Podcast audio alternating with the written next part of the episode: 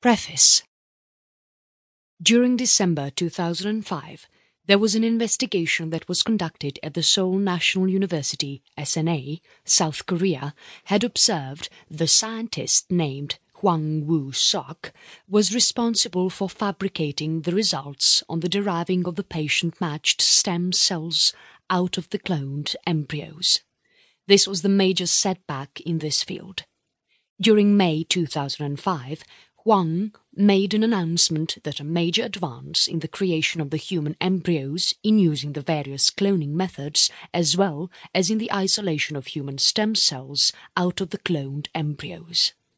The series of developments and the advancements have contributed significantly to the existing debate during the 109th Congress upon the ethical and moral implications of cloning of the human beings the medical scientists in various other labs, like the University of California at San Francisco and the Harvard University, intended to produce the cloned embryos of human beings, such as for deriving the stem cells for several medical researches on Parkinson's disease, diabetes and several other diseases and illness. President Bush had made an announcement during August 2001 that it was the first time that the federal funds will be used for supporting the research on the human embryonic stem cells. However, funding could be limited or restricted to the existing human stem cell lines. The federal funds would not be utilized for the human embryonic cloning for any kind of purpose, including the research of the stem cell.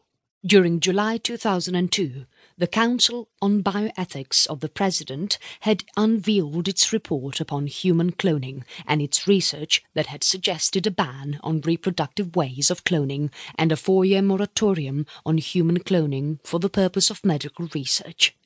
The ethical problems or issues that were surrounding the reproductive cloning process, including relief of suffering or moral status of the embryos, had impacted several proposals for bans, regulation, restrictions and various uses of funding.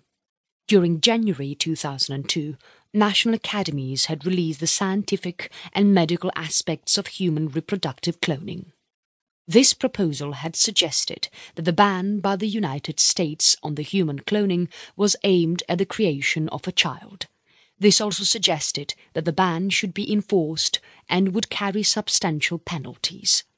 The panel had noted the ban should be reinstated within a span of five years.